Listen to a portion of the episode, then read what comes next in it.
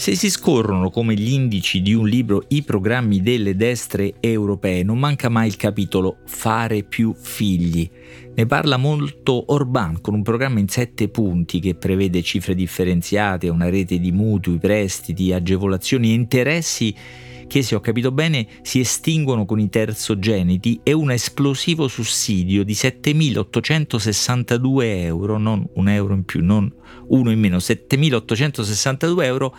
per l'acquisto di una macchina di 7 posti per le famiglie numerose. Beh, immaginiamo che traffico a Budapest ne parla molto, eh, come è noto Giorgia Meroni, e parla anche l'ultima arrivata nel pantheon degli ex conservatori, il Partito Conservatore britannico, cui non è bastata evidentemente la Brexit, adotta ormai apertamente anch'esso politiche nazionaliste e populiste, e l'ultima stella, Miriam Cates, si è imposta subito con un programma che ha messo al primo piano la solita equazione identitaria meno immigrati più figli. Insomma, si trasforma in una questione seria, in una battaglia, in una ricetta da, da slogan elettorali, mentre la questione è seria, specie se vista insieme ad altri dati, la vita media che si allunga, la dimensione delle famiglie che invece si, si restringe con l'esplosione, anche in Italia, secondo gli ultimi dati Istat, delle famiglie di una sola persona, cosiddette famiglie verrebbe da dire, con elementi di solitudine, di vulnerabilità, un'idea di futuro fragile, debole, eh, vulnerabile e insicura essa stessa non so se ha senso il rubabandiera ideologico per cui fare figli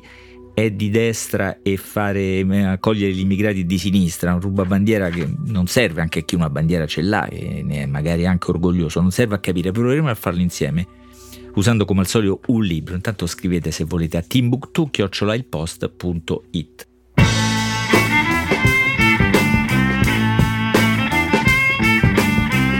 Questo è Timbuktu di Marino Sinibaldi un podcast del Post che parla con i libri.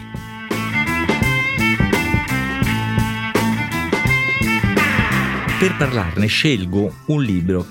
che non, non, è di destra e non parla di demografia. Non è demografo l'autore, è uno storico, Andrea Graziosi, anch'esso credo non sia di destra e ci tenga. Eh, non è la demografia il tema del libro, anzi il titolo Occidenti e modernità indica che parla di qualcosa di più ampio, anzi di qualcosa di più ambizioso, perché il sottotitolo ci invita persino, ci propone, ci sfida, ci intima di vedere un mondo nuovo. Questo mondo nuovo nasce da una serie di traumi, riassumiamoli con una citazione. Covid e Putin illuminano e definiscono la fragilità delle nostre società e di molte delle nostre idee, dove è evidente dunque che per Graziose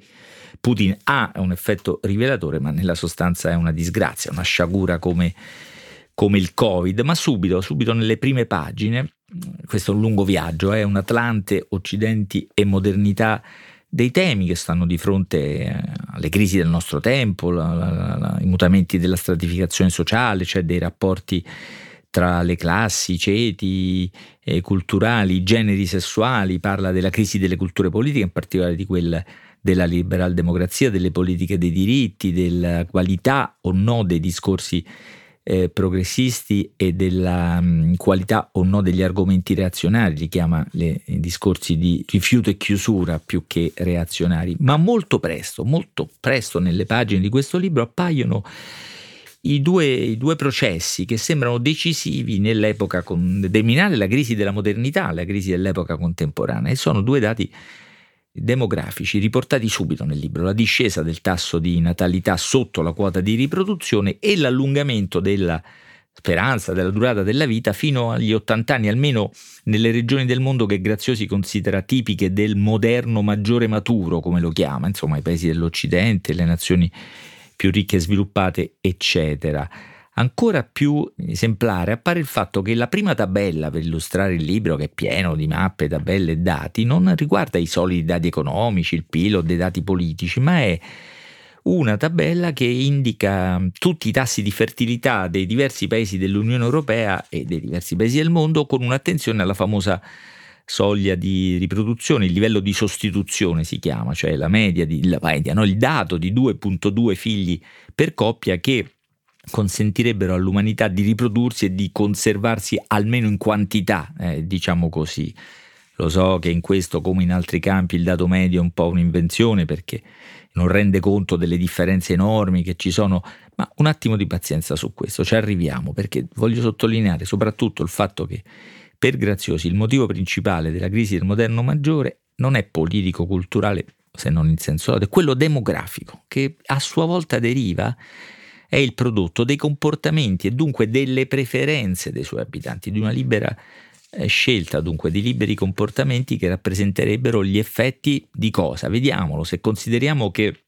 ancora nel 1955 tutti i paesi del mondo praticamente erano sopra la soglia riproduttiva e vent'anni dopo l'intero Occidente era sotto quella soglia, è evidente che quello che è accaduto negli anni 60 e 70 sul piano proprio delle culture, la rivoluzione culturale di quegli anni è stata decisiva nel generare delle trasformazioni che dunque hanno quella radice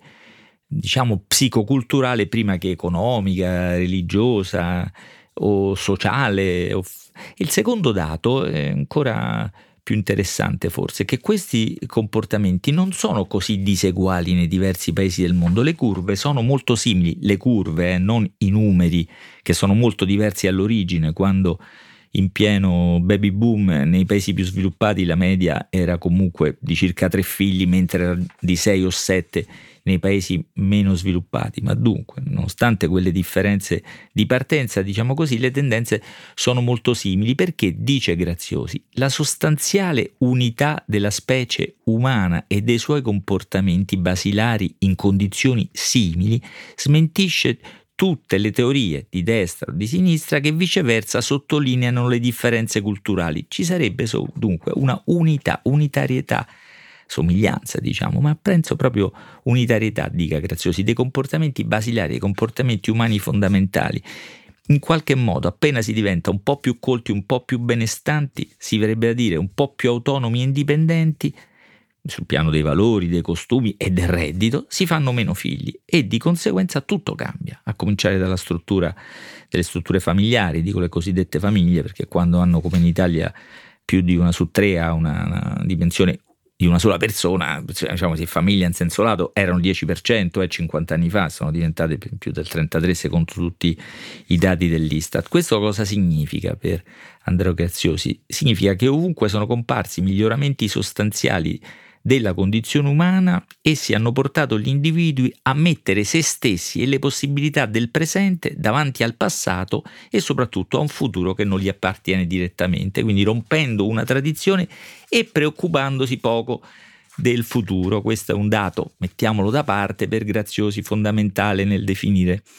la crisi contemporanea. Dall'altro lato del campo demografico, diciamo così, c'è l'allungamento della speranza di vita, anche qui tabelle inequivocabili, un po' più allegre, diciamo così, no? perché indicano anche qui una tendenza che riguarda tutti i paesi eh, del mondo, anche se le condizioni di partenza sono molto diverse, qui soprattutto dal punto di vista temporale, no? il balzo in alto verso l'innalzamento e l'allungamento del, dell'età media della vita comincia in Europa un secolo prima che in Africa, diciamo così, ma anche qui la tendenza e l'effetto è simile, un mutamento che ne deriva può essere riassunto nella famosa immagine della a un tempo tradizionale piramide demografica, no? quella che aveva in basso una quantità di enorme di, di, bambini, in mezzo un bel po' di adulti e in cima pochi vecchi. Questa era la piramide demografica che ora muta in una strana figura che mentre la osservo non so bene come definirla, un bozzolo, un fuso, no? con pochi bambini sotto, un mucchio grosso di persone fino verso i 65 anni e poi un bel po' di gente oltre. Questa è la forma, l'immagine che assume la struttura demografica della distribuzione delle diverse